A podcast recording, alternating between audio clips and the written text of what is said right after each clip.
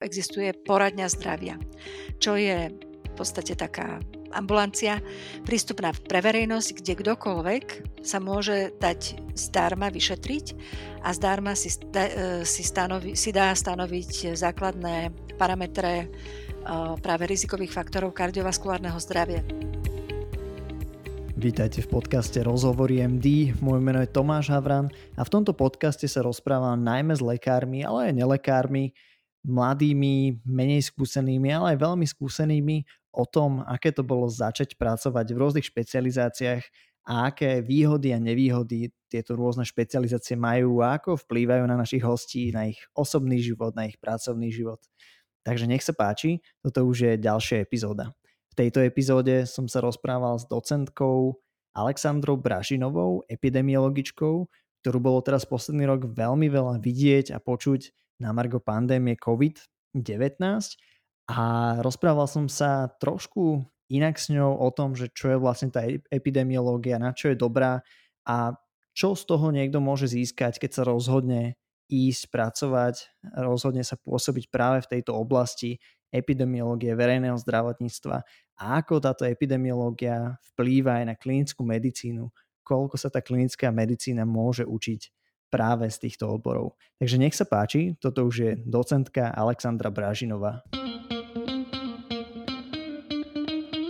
Túto epizódu vám prináša farmaceutická spoločnosť Krka Slovensko. Krka vyrába a ponúka širokú škálu inovatívnych generických liekov a tým pomáha ľuďom viesť zdravý a kvalitný život. Krka. Žiť zdravý život. Dobrý deň, vítajte v podcaste Rozhovory em dé. Dobrý deň, ďakujem pekne za pozvanie. No tak ja ďakujem veľmi pekne, že ste si našli čas takto pred obedom a aby sme mali v tom úplne všetci jasné, dneska sa budeme baviť hlavne asi o tej epidemiológii, o nejakom vašom príbehu a čo teda pre vás tá epidemiológia, ako to máme všetci uchopiť momentálne? Epidemiológia je vedný odbor, ktorý poskytuje dôkazy, prináša dôkazy, hlavne ako výstup vedeckého výskumu a tieto výskumom overené fakty sú potom používané, respektíve mali by byť používané jednak v klinickej medicíne, ale aj v prevencii na akékoľvek rozhodovanie. Všetky kroky v medicíne by mali byť založené na dôkazoch a ja osobne považujem epidemiológiu za ten kľúčový vedný odbor a v tomto zmysle aj nástroj, ktorý dôkazy prináša. Mhm. A viete sa ešte našim poslucháčom viac predstaviť, že kde momentálne pôsobíte, čomu sa venujete? Áno, ja som epidemiologička, vysokoškolská učiteľka, výskumníčka a pôsobím ako zástupkyňa prednostky na Ústave epidemiológie Lekárskej fakulty Univerzity Komenského. Zároveň mám aj úväzok na regionálnom úrade verejného zdravotníctva v Bratislave na odbore epidemiológia. Uh-huh, takže niekoľko stoličiek, ale sa to podľa mňa veľmi pekne dopĺňa, nie? Aj to učenie, aj s tým asi takým, na tom regionálnom úrade je to viac aj taký fieldwork, alebo ako sa mám predstaviť? Určite áno, ako moja primárna práca je pôsobenie na lekárskej fakulte a to je presne to, čo ma napĺňa, uh-huh. baví a teší. Čiže učenie a výskum, ale to moje pôsobenie čiastočné na Úrade verejného zdravotníctva na epidemiológii mi dáva príležitosť vidieť a robiť tú terénnu epidemiológiu. Čiže vyšetrovanie, skúmanie epidémií v komunite, spracovávanie údajov, práca s epidemiologickým informačným systémom, práca s tými opatreniami, nariadeniami, ktoré Úrad verejného zdravotníctva robí a tam som aj mala možnosť zistiť, čo všetko má táto uh, sieť inštitúcií v kompetencii. Myslím si, že je doteraz veľmi podceňovaná, aj keď pravdu povediac táto pandémia uh, vyzdvihla do popredia význam takejto, takejto inštitúcie. Hej, často, až kým není zle, tak si neuvedomujeme funkčnosť niektorých inštitúcií alebo nefunkčnosť, záleží. Áno, to je pravda, lebo vyzdvihla nie len význam, ale aj všetky slabé miesta. Presne tak. No a ako ste sa teda vy dostali k tomuto odboru? Aká bola tá cesta? Ste vyštudovali lekárskú fakultu? Áno, ale ja som vyštudovala tretiu lekárskú fakultu v univer- Karlovej univerzity v Prahe, čo je pôvodne hygienická fakulta. Fakulta hy- hygieny a to bola za teda obdobia ešte Československa, to bola jediná fakulta v Československu, ktorá mala za cieľ pripravovať hygienikov, čiže vyloženie odborníkov, ktorí potom pôsobia, alebo teda mali pôsobiť v, vtedy sa to nazývalo hygienické stanice, potom sa premenovali na, u nás na Slovensku na úrady verejného zdravotníctva. Čiže teraz to vyzerá spätne, že ja som cieľene študovala to, čo teraz robím a asi to tak presne osud smeroval, ale medzi tým som, som ešte chvíľku váhala. Ja som nastupovala na túto hygienickú fakultu v, novem- v septembri osemdesiatdeväť, čiže tesne pred revolúciou a považujem to teraz za obrovské šťastie, pretože som prežila revolúciu priamo v Prahe, priamo tam na uliciach a samozrejme na, na internáte a bola to obrovská skúsenosť. Ale teda pre, pre to moje štúdium to znamenalo to, že ja som síce nastupovala na hygienickú fakultu, ale už počas revolúcie sme sa nechali premenovať na tretiu lekárskú fakultu, čiže ja som sa ocitla na medicíne, tak povediac, nechtiac. Ale samozrejme, vôbec to neľutujem. Ja nejak v tých sedemnástich rokoch, keď som sa tam hlásila, som nemala presne predstavu, čo to je. Vedela som, že nechcem robiť klinickú medicínu, ale tušila som, že chcem robiť niečo medzi životným prostredím a zdravím človeka, čo, čo tá hygiena bola. Ale teda ocitla som sa nakoniec na uh, normálnej um, medicíne so všetkým, čo k tomu patrí, plus ešte tam bola celá tá nadstavba hygieny v tých posledných ročníkoch. A pravdu povediac, počas štúdia som si teda utvrdila, že nechcem robiť klinickú medicínu, ale nakoľko u nás psychiatriu vyučoval a viedol výučbu profesor Cyril Heschel, čo je významný český aj medzinárodný psychiater a v Čechách je to jeden, jeden z vodcov reformy starostlivosti o duševné zdravie, tak on nás všetkých oslnil a tak ako polovica ročníka som aj ja končila s tým, že chcem robiť psychiatriu. Aj som sa dokonca prihlásila na, ako na, do zamestnania do psychiatrickej liečebne Hor, Horní Beškovice, nedaleko Prahy, ale mm, tesne predtým, než som tam nastúpila, som dostala možnosť ísť, ísť na stáž do Spojených štátov amerických a tam som zistila, že existuje niečo ako public health a tam sa asi začala tá moja cesta k verejnému zdravotníctvu a potom k epidemiológii, ktorú robím doteraz a v ktorej som sa pravdu povediac našla. Wow, tak to je naozaj zaujímavý príbeh. To som aj nečakal, že, že to bude taká naozaj, že historicko, akože vyslovene ešte aj o histórii tej lekárskej fakulty tretej, že sa takto menila. Tam sa vtedy menilo aj nejako kurikulum, že ste nastupovali, mali ste študovať kvázi niečo, ale by sa to tak premenovalo? Um, kurikulum sa ani nezmenilo, pretože, ako hovorím, ona to bola normálne proste plnokrvná, plnoprávna uh, medicína, ale plus ešte um, celá hygiena naviac. To sme mali uh, v štvrtom piatom ročníku. Oproti iným uh, lekárskym fakultám sme mali my ešte naviac všetky tie hygienické odbory. Len ja, keď som tam nastupovala, som to nevedela. Ja som si myslela, že to bude len hygiena. Um, no proste moje predstavy boli, boli trošku iné. Hej, ako keď máme ano. sedemnásť rokov alebo sme na strednej, tak ťažko vedieť, že čo to vlastne celé znamená vôbec tá vysoká škola. Áno, ja si to veľmi živo pamätám, ako som si na zápise pred začiatkom prvého ročníka zapisovala predmety do, do indexu a tam som z hrôzou zistila, že je tam anatómia a, a histológia a potom neskôr biochémia, čo som teda nejak, nejak nečakala, ale zvládla som to. Stalo sa. Stalo sa. Hej. No dobre, čiže vlastne v tej Amerike, alebo teraz v Spojených štátoch amerických ste nejak pochopili, že aha, toto je zaujímavé, že verejné zdravotníctvo a potom sa to ako odvíjalo, alebo že um, ste si nejak povedali, že OK, tak ja budem epidemiologička, alebo ja budem smerovať do toho verejného zdravotníctva. Mm, vôbec to nebolo také priamočiare. Mhm. Hneď po škole som teda mala možnosť stráviť rok na George Washington University vo Washingtone dé cé a tam som za ten rok absolvovala časť uh, kurzu Master of Public Health, ktorý som si potom urobila celý uh, naspäť na Slovensku. Ale tam som pričuchla k tomu, že čo to je to. Ja tomu radšej hovorím zdravie verejnosti alebo starostlivosť o zdravie verejnosti, lebo to je public health, je, je ako podľa mňa korektný preklad, je, je takýto zdravie verejnosti.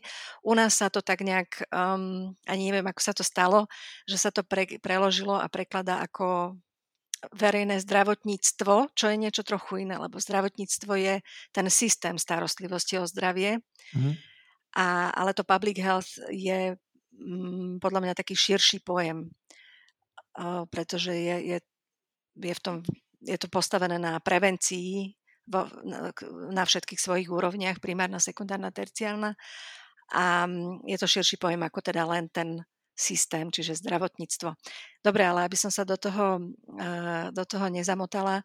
Čiže keď som zistila, že existuje táto oblasť, alebo teda čo všetko môže to, to, tá starostlivosť o zdravie verejnosti priniesť v prospech zlepšovania zdravia, tak som začala pátrať potom, ako, ako by som sa v tejto oblasti mohla uplatniť na Slovensku, lebo som vedela, že sa chcem vrátiť na Slovensko po tých rokoch v Prahe a teda krátkom pobyte v Spojených štátoch.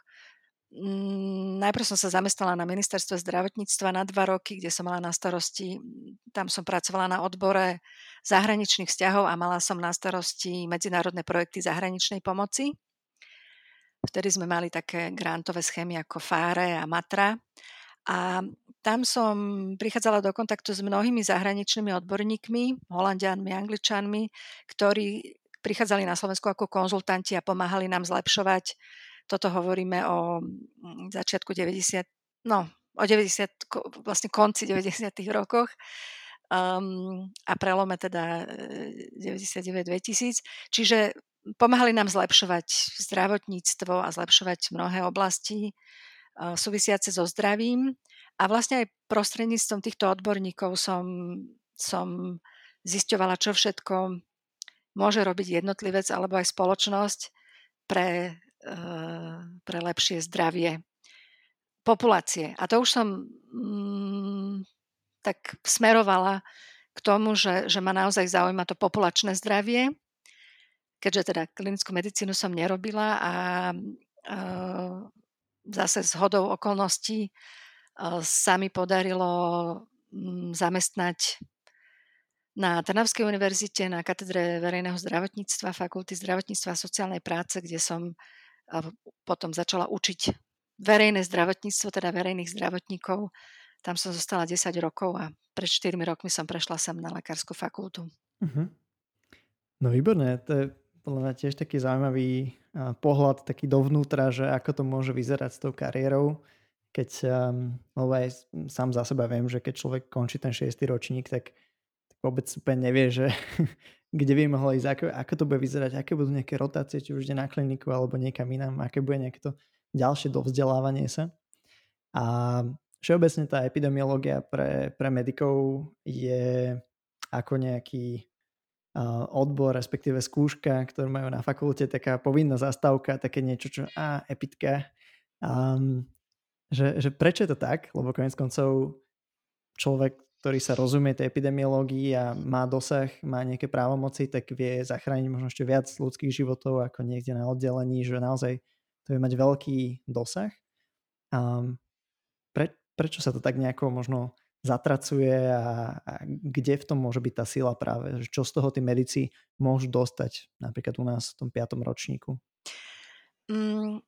Ja by som rada spomenula, že ešte predtým, teda ako som sa dostala na tú Trnavskú univerzitu, tak som začala pôsobiť v nadácii na výskum úrazov mozgu so sídlom vo Viedni, kam ma zlanáril profesor Martin Rusnák. On potom viedol, bol dekanom tej fakulty zdravotníctva a sociálnej práce v Trnave, ale on, on práve založil takúto výskumnú nadáciu, kde som začala pôsobiť a potom som to tam po ňom aj prevzala a desať rokov viedla. A tam sme mm, spolupracovali s nemocnicami, ktoré liečia pacientov po úraze, po úrazoch, po úraze mozgu. My sme, my sme boli taká malá skupina výskumníkov, my sme od nich zbierali údaje. údaje o tom, ako liečia pacientov, podrobné údaje o zdravotnom stave tých pacientov a tieto údaje sme potom e, detailne popisovali a analyzovali a výstupom celej tejto našej práce bolo samozrejme množstvo publikácií, ale najmä jedna konkrétna vec a to je klinická smernica na liečbu e, pacientov po úraze mozgu v prednemocničnej fázi a v skorej nemocničnej fázi. A tá nemocni, tá, táto, táto smernica, tento guideline sa používa doteraz v Rakúsku, bol schválený Rakúskym ministerstvom zdravotníctva. A to bola pre mňa taká obrovská škola. Jednak škola e, práce s údajmi, od zberu údajov po, m, cez spracovanie, analýzu až po interpretáciu a publikáciu. Jednak obrovská škola v zmysle práce s klinikmi, pretože my sme tú smernicu potom vytvárali spolupra- v takej odbornej skupine spolupráci s klinikmi, s tými lekármi, intenzivistami, anesteziológmi, ktorí tých pacientov liečili. A tiež to bola škola práve v zmysle vypracovania smernice a komunikovania výstupov na verejnosť. A toto považujem za významný krok v tom mojom posune k epidemiológii, pretože toto je taký podľa mňa veľmi dobrý príklad toho, ako môže epidemiológia priniesť konkrétne, konkrétny nástroj na zlepšenie zdravia. My sme to, že sme zozbierali údaje, analyzovali, zistili sme, ktoré faktory v rámci liečby prispievajú k zlepšovaniu zdravia pacientov, tak vďaka tomuto sme boli schopní formulovať, formulovať konkrétne odporúčania a dokonca ucelenú smernicu, ktorá sa používa. Čiže, aby som nezabudla tú vašu otázku, pýtate sa, prečo je u nás tá epidemiológia taká nezáživná.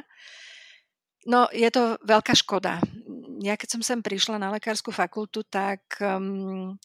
a teda videla som, čo všetko sa učí v rámci toho predmetu epidemiológia, tak um, som si povedala, že urobím všetko preto, aby sa tá náplň výučby zmenila, aktualizovala um, a aby sme naozaj vedeli v rámci tohto predmetu poskytnúť študentom jednak všetky, všetky najnovšie poznatky a nástroje zručnosti, ktoré epidemiológia ponúka a tiež, aby sme to urobili, toto, tento predmet atraktívny, pretože to som už povedala, zopakujem to znova, epidemiológia je podľa mňa kľúčová pre všetky klinické medicínske odbory a keď študent, medík alebo teda uh, lekár alebo akýkoľvek iný odborník zvláda tieto zručnosti, tak um, Mu to, mu to pomôže v akejkoľvek ďalšej práci. Za všetky zručnosti spomeniem len schopnosť kriticky si prečítať odbornú štúdiu, pochopiť metódy, ktoré boli v nej použité, pochopiť, čo mi hovoria tie výsledky, vedieť výsledky interpretovať, pochopiť limitácie štúdie a teda, teda výpovednosť tej danej štúdie pre moje, moje klinické potreby a tak ďalej. A toto, toto je presne to, čo... čo je podstatou epidemiológie, epidemiologické metódy, to znamená základ výskumu, základ akýchkoľvek štúdií v akomkoľvek klinickom odbore. Takže taká dlhá odpoveď na otázku, dúfam, že som zodpovedala, ale um, rozhodne uh, je ešte čo zlepšovať vo výučbe epidemiológie a verím tomu, že sa nám podarí urobiť atraktívnu. Hej, čiže to vlastne, čo medici by mohli nejako dostať aj napríklad v tom piatom ročníku z tej, z tej skúšky alebo teraz z tých stáží alebo z tých cvik, um, je, že by vedeli dobre nejako analyzovať tie štúdie, vedeli by um, po prečítaní by videli, že ktoré metodiky boli použité, na čo im je to dobré, ako moc sa môžu oprieť o tie dôkazy. A to je veľmi praktické vlastne do tej klinickej medicíny, že to nie je niečo úplne, že mimo tej medicíny, ak sa to často zdá, že ah, tá epitka niekde tam ďaleko, hygiena, um, ale že teda je to veľmi um, použiteľné v tej klinickej praxi. Áno, a možno už len dopoviem v jednej vete, že uh, u nás sa za epidemiológiu, teda u nás na Slovensku sa za epidemiológiu veľmi často používa, po, považuje tá to tzv. Terénna epidemiológia, čiže to riešenie epidémií v praxi. A e, dlhodobo gro výuky, výučby epidemiológie bola práve infekčná, tá tzv. Infekčná epidemiológia, ale epidemiológia sa už dávno posunula niekam inam, od, od teda toho, toho riešenia epidémií v teréne. Epidemiológia je v súčasnosti um, veľmi založená na analýze údajov a práve výstupy tejto analýzy údajov uh, sú potom využiteľné v akomkoľvek ďalšom odbore. Čiže um, preto som spomínala ten príklad aj z, toho, z tej rakúskej nadácie na výskum mozgu, lebo v rámci tejto mojej aktivity a aj ďalších som pochopila, že uplatnenie epidemiológie je veľmi široké. Nie je to len to, čo, čo sa u nás považuje za epidemiológiu. Uh-huh. Ak sa teda rozdelí na Slovensku v tej epidemiológii a v zahraničí, respektíve, že ktoré krajiny sú možno také, ktoré by nám mohli byť vzorom alebo sú? Mm, to ťažko sa mi to hodnotí takto, že ktorá konkrétna krajina. Ja som nedávno absolvovala dvojročný kurz aplikovanej epidemiológie pod záštitou Európskeho centra na kontrolu chorôb, E C D C, kde som mala, bolo na štyridsať v ročníku a teda boli to predstavitelia, zástupcovia všetkých možných európskych krajín. Veľa sme sa o tom bavili, ako a čo robí epidemiológia u nich. Spoznala som vďaka tomuto kurzu viaceré vynikajúce inštitúcie, napríklad inštitút Roberta Kocha v Berlíne, boli sme v Dánsku, na Malte, v Grécku, v Chorvátsku a tak ďalej. Všade sme, všade sme navštívili tie vedúce epidemiologické inštitúty. Takže tých krajín, kde podľa môjho názoru sa epidemiológia uplatňuje v širšom meradle ako u nás, je viacero. Možno za všetky by som spomenula určite Nemecko, Holandsko, Dánsko, ale ne, neviem, nechcem to hodnotiť nejak paušálne. Čo podľa mňa u nás chýba v epidemiológii, sú práve tie analytické zručnosti. U nás je prevažná, prevažná väčšina výstupov epidemiologických um, spočíva v deskripcii, čo, čo je síce korektná a veľmi používaná metóda v epidemiológii, ale je to len prvý krok. Ten druhý krok je analýza, kde idem ďalej, idem za popis situácie a snažím sa analyzovať príčiny. A e, toto nám chýba, chýbajú nám tie analytické zručnosti a schopnosti, respektíve zručnosti v e, práce s údajmi v dátovej analýze. E, veľmi sa to ukázalo aj počas tejto pandémie, kedy sa vyrojili rôzni dátoví analytici a matematici, ktorí sa snažili a snažia doteraz pomáhať pri zvládaní epidémie a vyrojili sa, aspoň teda ja to tak vnímam, objavili sa a, a teda zaktivizovali sa preto, lebo tí samotní epidemiológovia toto nezvládajú a e, nie sú schopní takýchto pokročilých analýz.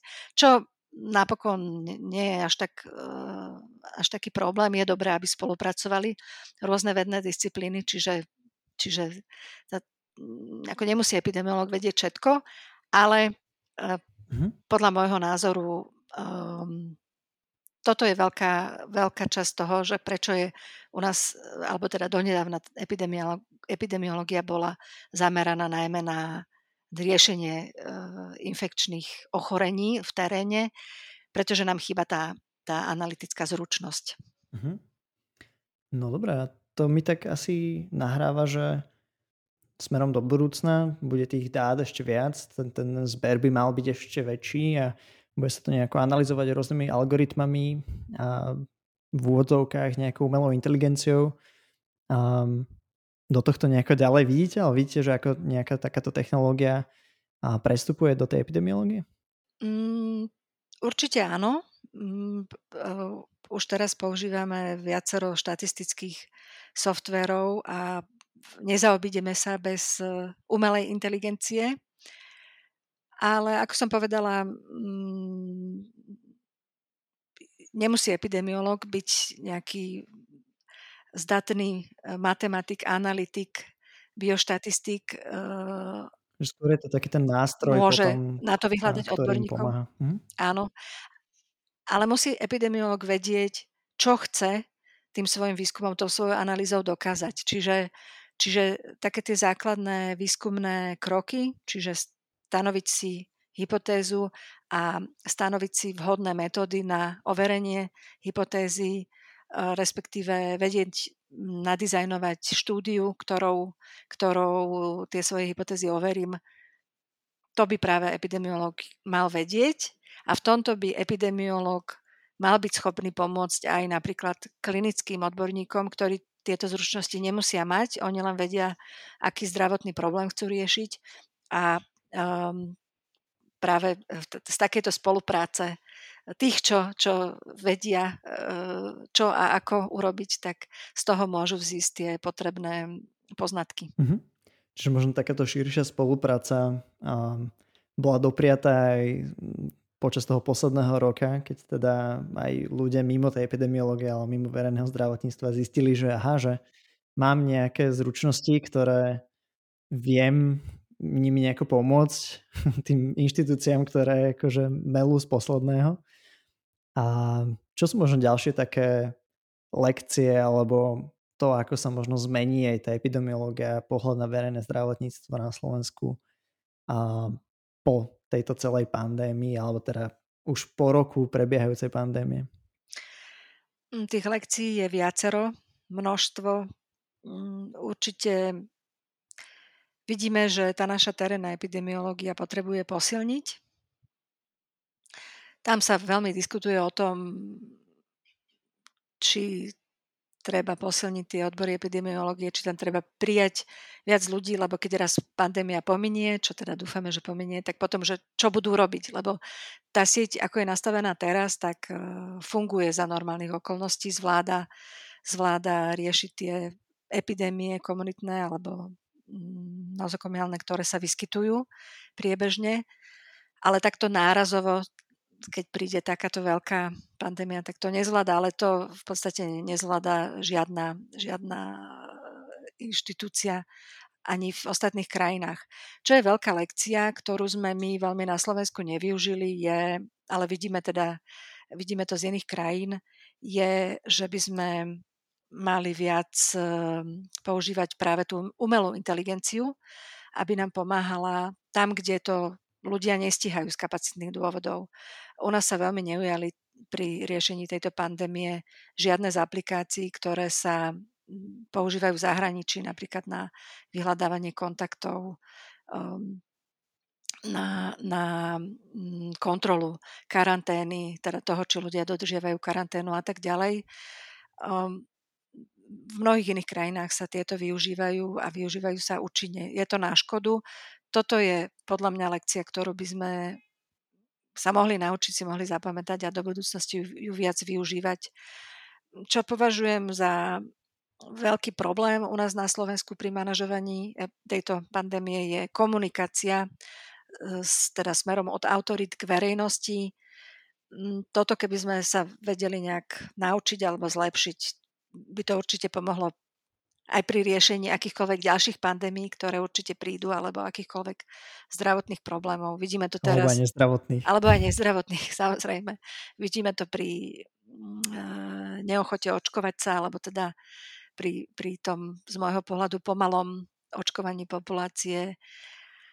Aj vôbec pri tom, ako ľudia akceptujú tie nastolované opatrenia. Komunikácia je určite kľúčová v tomto a nerobíme ju dobre. Uh-huh. No, ja sa ešte spýtam, že teraz preskočím z toho uh, covidu, ale že jednak ako vyzerá taký váš úplne že bežný deň, že vyslovene možno od rána do, do poobedia alebo do večera, že ako sa to vyvíja a potom, že možno pre koho práve takáto nejaká kariéra alebo takýto job by mohol byť zaujímavý? Môj bežný deň začína kávou, tá musí byť. potom hneď idem so psom na prechádzku, to tiež musí byť, lebo inak by ma pes asi nepustil do, do práce. Um, potom sa väčšinou presuniem sem na ústavu epidemiológie lekárskej fakulty a uh, buď tu sedím celý deň za počítačom a spracovávam um, všetko možné, údaje, správy, publikácie, výstupy z výskumu a tak ďalej. Alebo teraz v poslednej dobe uh, veľa za tým počítačom nesedím, ale chodím s kolegyňami a skupinou medikov zbierať vzorky v rámci výskumného projektu, čo máme, v rámci ktorého skúmame protilátkovú odpoveď u ľudí po ochorení covid devätnásť.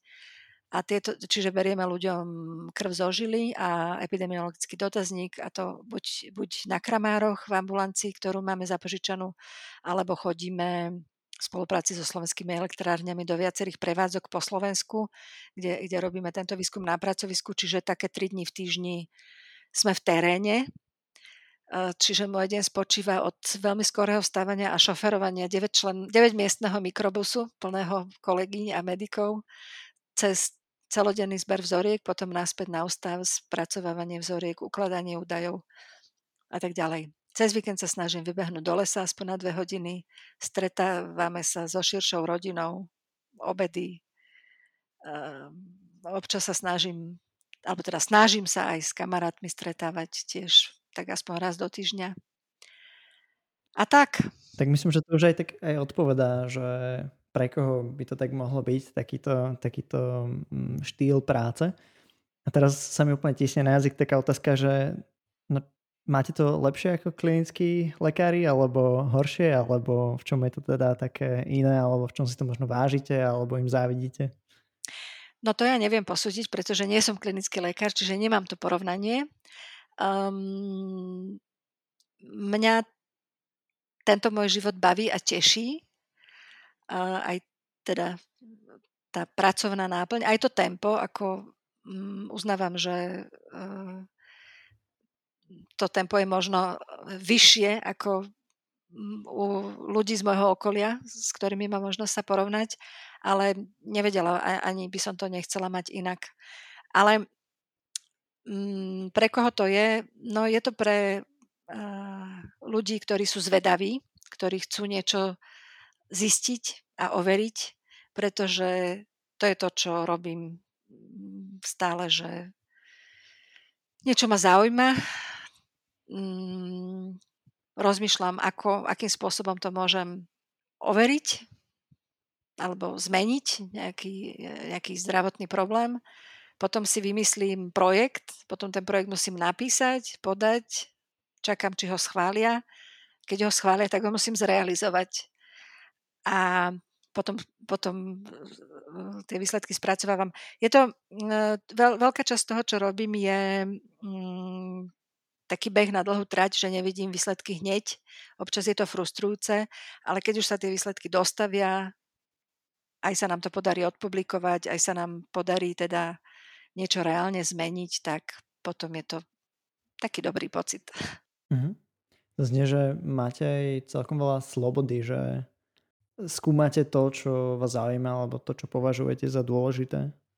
To určite áno, a ja teda uh, som sa zaoberala doteraz, aj sa zaoberám um, takou širokou paletou zdravotných problémov. Niekedy sa človek môže až čudovať, že ako môže mať taký široký záber, ale uh, skúmala som a skúmam COVID, há í vé, rizikové faktory kardiovaskulárnych chorôb, úrazy mozgu, duševné poruchy, samovraždy a určite som niečo zabudla teraz vymenovať. Doktorandskú dizertačnú prácu, ktorú vedie, máme v onkologických ochoreniach. Ten záber je obrovský, ale to je úplne prirodzené, pretože epidemiológia je, je nástroj na sledovanie distribúcie ochorení v populácii a, a determinantov týchto ochorení bez ohľadu na to, o aké ochorenia alebo zdravotné stavy sa jedná.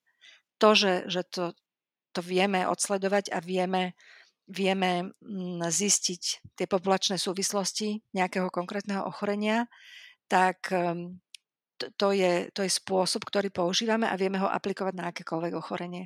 A mňa práve tá rôznorodosť baví. Toto, toto ma naozaj baví, že jeden deň skúmam duševné poruchy a druhý deň COVID. Ne, presne to som chcel povedať, že niekedy to môže byť aj také, že si človek oddychne od jednej tej témy, presunie sa na nejakú ďalšiu. No dobré. A ja mám ešte jednu takú zvedavú otázku. Vy ste mi písali, že ste sa venovali alebo sa venujete poradní zdravia. Um, čo to je za projekt? Mm, časť svojho výskumu som venovala sledovaniu rizikových faktorov kardiovaskulárnych ochorení, a to konkrétne u ľudí, ktorí sa boli dať vyšetriť v poradní zdravia pri Regionálnom úrade verejného zdravotníctva. A toto ináč som veľmi rada, že sa na to pýtate, lebo by som... Lebo, e, Som, som vďačná za možnosť, že toto odoznie, lebo možno nie každý odborník to vie, že pri všetkých tridsiatich šiestich regionálnych úradoch verejného zdravotníctva na Slovensku existuje poradňa zdravia, čo je e, v podstate taká ambulancia prístupná pre verejnosť, kde kdokoľvek sa môže dať zdarma vyšetriť a zdarma si, da, si, stanovi, si dá stanoviť základné parametre práve rizikových faktorov kardiovaskulárneho zdravia, čiže z kapilárnej krvi mu tam stanovia hladinu glykemie, cholesterol, triacylglyceróly, potom nasleduje antropometrické meranie, zmerajú mu pás, obvod pása, telesný tuk, výšku, hmotnosť a potom nasleduje taký podrobný dotazník, osobná anamnéza, rodinná anamnéza, základné návyky ako fajčenie, alkohol a tak ďalej. Toto všetko, tieto všetky údaje sa vložia do softvéru príslušného a pomocou, pomocou toho vlastne jednak už ten softvér vyhodnotí riziko kardiovaskulárne u daného človeka a jednak v pohovore s, so zamestnancom tej poradne vlastne človek dostane základné informácie o svojom zdravotnom stave a také poradenstvo, čo s tým ďalej robiť, prípadne odporúčanie, aby navštívil odborníka.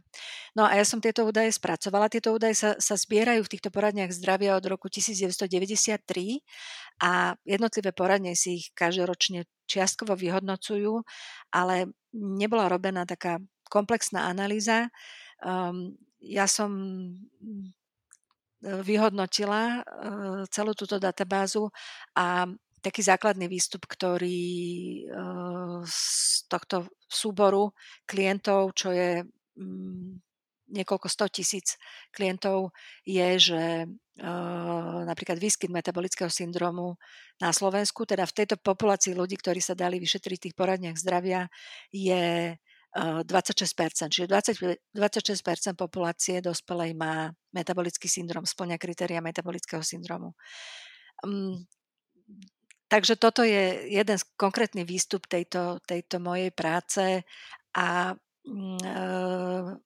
opäť poradne zdravia považujem za e, sieť, sieť centier poradenských, ktoré majú veľkú, ktoré majú veľký potenciál, pretože môžu pôsobiť ako v prevencii ako taký medzičlánok medzi tým, čo človek môže sám robiť pre seba, pre svoje zdravie a tým, čo už robí zdravotná starostlivosť, či, či už primárna, alebo potom sekundárna.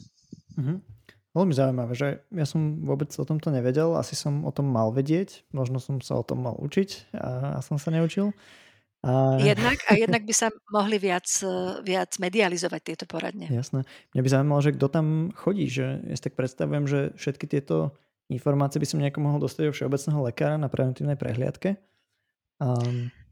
No na, na nešťastie ani mnohí všeobecní lekári nevedia o existencii týchto poradní, ako mm. som zistila. No dobrá. Teda, ale teda tí všeobecní lekári alebo nejakí špecialisti, kedy by mohli poslať pacienta alebo odporúčiť možno takéto a, takúto analýzu, hodnotenie? Mm.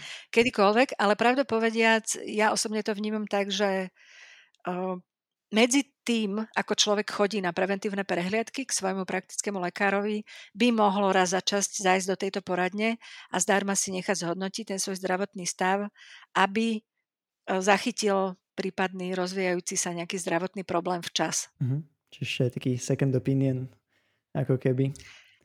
Uh, Pozmienostné vyšetrenia sú podobné. Nie? Áno, i keď teda tí pracovníci nie sú lekári, väčšinou sú to verejní, verejní zdravotníci, ale samozrejme sú schopní poskytnúť odborné poradenstvo. Jasné, výborné, tak ďakujem za takéto informácie ešte o poradni zdravia. No a ešte chcete niečo doplniť? Mm. Ani nie. Chcela som povedať, že tak ako celá táto sieť regionálnych úradov verejného zdravotníctva, uh, opäť to poviem, má veľký potenciál, i keď um, bol by um, oveľa lepšie využitý, keby, keby dostala celá táto inštitúcia v spruhu finančnú, materiálnu, ale aj ľudskú, tak isto aj tie poradne zdravia pred časom, pred desať až pätnásť rokmi e, robili oveľa väčší objem práce, ako robia teraz, z dôvodu toho, že, že proste rozpočet pre celú túto inštitúciu bol opakovane krátený. Čiže je to zaujímavá sieť, pokiaľ viem, sme jediní minimálne v Európe, čo má takúto sieť zdravotných poradní, opakujem, zdarma prístupných pre verejnosť, ale dali by sa, dali by sa oveľa lepšie využiť. Akože hej, ten potenciál je tam určite veľký, keď sa ešte zamyslím, že tá medicína z môjho pohľadu, a teda sa na tom zhodne viacero ľudí, smeruje nejak tej prevencii k uchovávaniu toho zdravia, ako radšej liečenia ochorení. A čiže toto môže byť vyslovene aj ten nástroj nejakým spôsobom, kde tá prevencia môže byť praktizovaná, alebo ak sa, kde sa občania, ani nie pacienti, môžu stretávať nejako s tými odporúčaniami zdravotnými. Možno je to ďalšia taká oblasť, kde iba ďalšie informácie dostávajú, ale teda aspoň je to viac personalizované. Keby sa toto ešte zapojila nejaká behaviorálna um, ekonómia, že teda naozaj by tam boli nejaké incentives, že tí ľudia, keby mali nejaké vyššie riziko, tak by mali, hej, že mnoho tých nejakých nástrojov, ktoré sa možno dajú využívať, aby teda aj menili nejaké svoje správanie alebo chodili na nejaké ďalšie vyšetrenia, prehliadky a podobne, liečbu. A, dobre, to som zase ja sa trošku um, išiel bokom. A chcete k tomu ešte niečo? Potom by sme možno prešli na tie krátke otázky, ktoré máme s každým hostom, tak na záver. Um, len by som sa chytila toho, čo ste povedali, že um, odborníci na správanie ľudí Uh, sú podľa mňa veľmi dôležití v, v medicíne uh, v, a aj pre prepojenie epidemiológie a medicíny sú veľmi dôležití, pretože uh, my často, alebo takto, my vieme z nášho výskumu povedať, že čo, aké sú problémy v populácii, a vieme aj povedať, ako ich treba zmeniť, alebo teda, aký je žiadaný stav.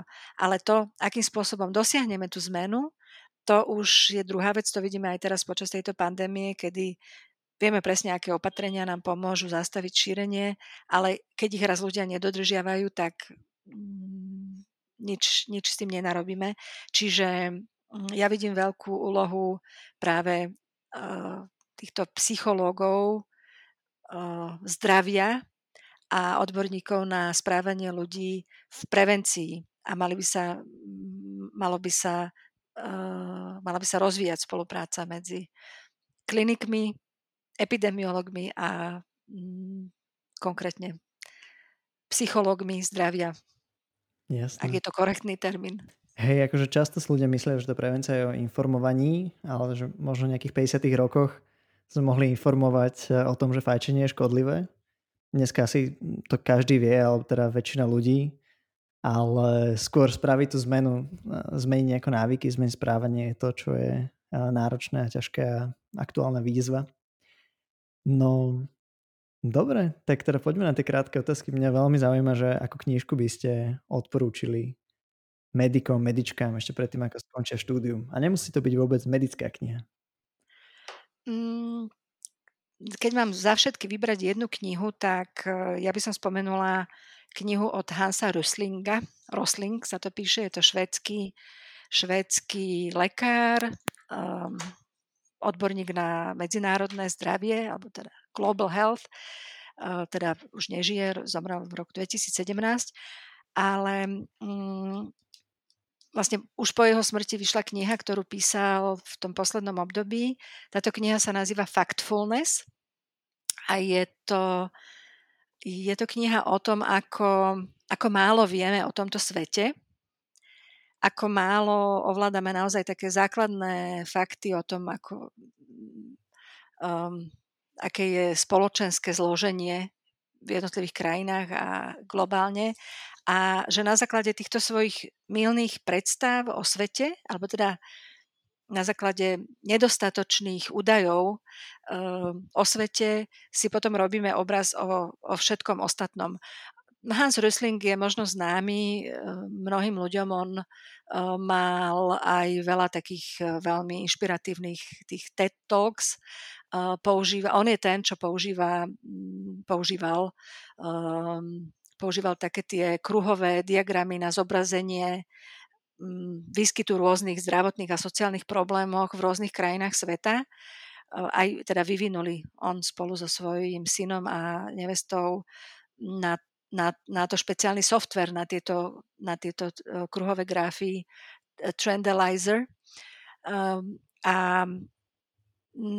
práve tým, že, že hovoril o tom, aké je dôležité stavať svoj svetonázor na faktoch, tak mňa veľmi oslovil a túto jeho knihu určite odporúčam. Čiže Hans Rosling, Rosling sa to píše, Factfulness. Mm-hmm. Výborný výbor. Ja som ju tiež čítal asi minulý rok a je to podľa mňa veľmi taký pekný introduction presne do týchto rôznych štatistických vecí, či už z demografie alebo z toho verejného zdravotníctva. Um, Tak som často prekvapený, že veci, ktoré som si myslel, že viem, alebo viem ich... Myslím, že on aj na začiatku má taký kvíz v tej knižke, ak sa nemýlim. A že, že čo si myslíte, že ja neviem, ľudia sú chudobnejší alebo bohatší v globále ako pred desiatimi rokmi, alebo že ak sa bude vyvíjať spoločnosť alebo populácia. No a také tie veci, čo nám idú hneď na rozum, takže sedliackým rozumom, tak väčšinou sú nesprávne. A potom tie dáta ukážu tu to, to, ako to v reáli naozaj vyzerá. Takže áno, áno, on poukazuje na to, pardon, on poukazuje na to, že za posledných päťdesiat rokov sa, sa tento náš svet posunul obrovským skokom dopredu.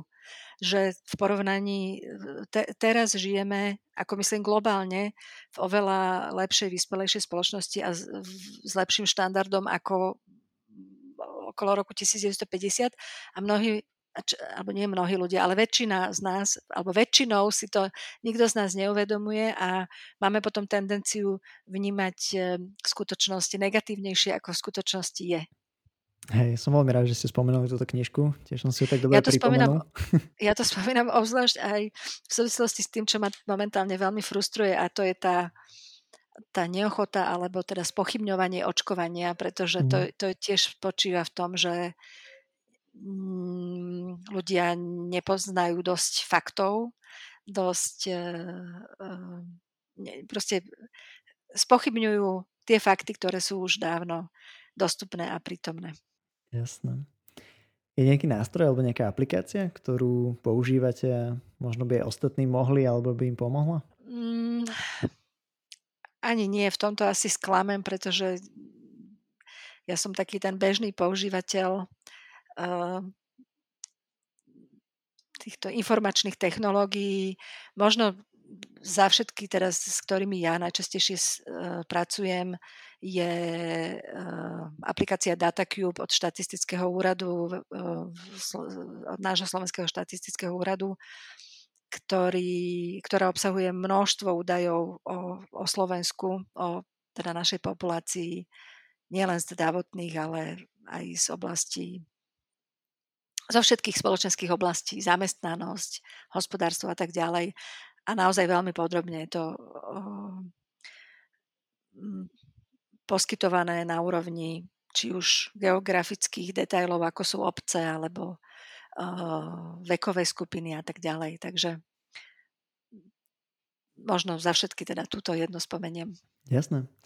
A čo nové sa teraz akorát učíte?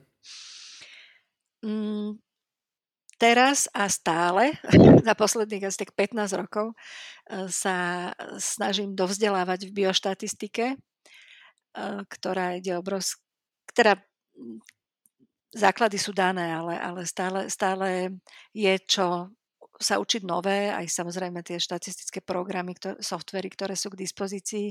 Keď ja som tak nejak e, zostala pri softveri Stata, ale aj ten ide stále dopredu, takže momentálne sa hrám s najnovšou verziou a zistím, čo všetko sa s tým dá. Potom sa učím španielčinu, to tiež je e, e, niečo, čo sa učím už dlhšie, ale teda len tak svojpomocne. Pomocou jednak učebnice, jednak Duolingo. Napokon to je aplikácia, ktorú môžem, tiež môžem spomenúť a hodí sa na akýkoľvek cudzí jazyk. No a čo sa učím teraz, ale tiež už dlhodobo, posledných desať rokov je hra na bicie. Tam sa snažím... Uh, to je taký relax a teda nemám veľké ambície. Myslím si, že v tej fáze učenia sa zostanem ešte veľmi dlho, ale veľmi ma to baví. Tak ideálne stále. Ideálne stále, áno, áno. Hej, je to naozaj hra na hudobný nástroj, tiež by som nepovedal, že môže byť tak relaxujúce. Naozaj veľmi príjemné po práci. A tieto bicie sú úplne úžasné, pretože ja pri tom hraní úplne cítim, ako sa mi tvoria nové, nové nervové dráhy, lebo tam sa musí človek koordinovať všetky končatiny a ešte držať tempo a rytmus. Takže je to super. No, akú radu by ste mali pre medikov, medičky? Veľa, veľa čítať. Čítať a ani nie...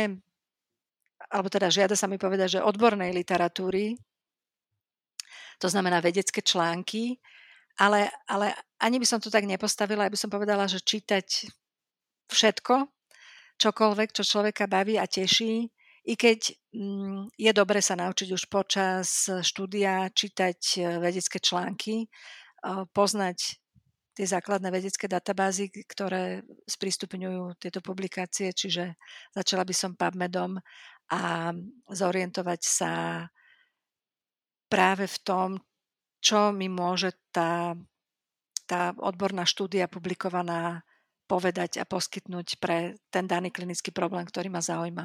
Mm-hmm. A ešte, pardon, ešte by som veľmi odporúčila stáž, nejakú zahraničnú stáž. Určite aspoň pol roka ísť niekam von, pozrieť sa do inej krajiny, na inú školu, vidieť, ako to funguje niekde inde. Výborne. A mali ste taký nejaký ťažký moment počas štúdia? Niečo také, čo na čím... Ťažkých momentov bolo viacero. Pre mňa to nebolo ľahké štúdium. Bojovala som s viacerými predmetmi. A za všetky spomeniem napríklad biochémiu, to si pamätám, že bola strašná skúška. Ale možno najťažšie bolo, ja som po piatom ročníku mala možnosť ísť na rok do Spojených štátov, ešte v rámci stáže a tu som absolvovala na Duke University, kde som mala možnosť sa zúčastniť na výučbe medicíny, ktorá v Spojených štátoch je úplne iná ako, ako to, ako učíme medicínu my. A potom ten návrat bol veľmi ťažký, lebo vlastne som sa vrátila do šiesteho ročníka, čiže čakali ma štátnice a už som sa nedokázala vrátiť na internát, lebo po tom roku v Spojených štátoch v dobrých podmienkach, už som ten internát nejak nezvládala, i keď predtým som, som tam strávila päť úžasných rokov. Ale tým, že som videla iný, iný svet a iné podmienky, tak už to nebolo možné. No a to, že som videla iný spôsob výučby medicíny a teda hm, vrátila som sa na, naspäť do toho pôvodného, tak bolo to ťažké, ale zvládla som to. Mm-hmm. No a teraz kebyže neexistuje tá medicína, ani epidemiológia, ani verejné zdravotníctvo, ani nič tohto, tak čo by ste robili? Asi psychológiu. Sice trošku to súvisí s medicínou, ale mm-hmm. je to oblasť, ktorá ma veľmi zaujíma. To, čo sme už aj spomínali, to správanie ľudí a, a, a vzťahy medzi ľuďmi, takže toto, toto je problematika, ktorej by som sa zrejme venovala. Mhm. No výborne, ďakujem veľmi pekne za a odpovede aj na tieto krátke otázky a za celý, za celý rozhovor. A ja vám veľmi pekne ďakujem za túto príležitosť, bolo to veľmi príjemné a želám všetko dobré všetkým poslucháčom. Ďakujem pekne. Práve ste dopočúvali rozhovor s docentkou Alexandrou Bražinovou a ak sa vám páčil, budem veľmi radi, ak posuniete link na túto epizódu alebo šernete storku na Instagrame vašim kamarátom, spolužiakom, pretože toto je jediný spôsob, ako sa šíri náš podcast. Takže ďakujeme veľmi pekne, že tak robíte a už dnes ste narastli našu komunitu na niekoľko tisíc ľudí. Ďakujeme veľmi pekne.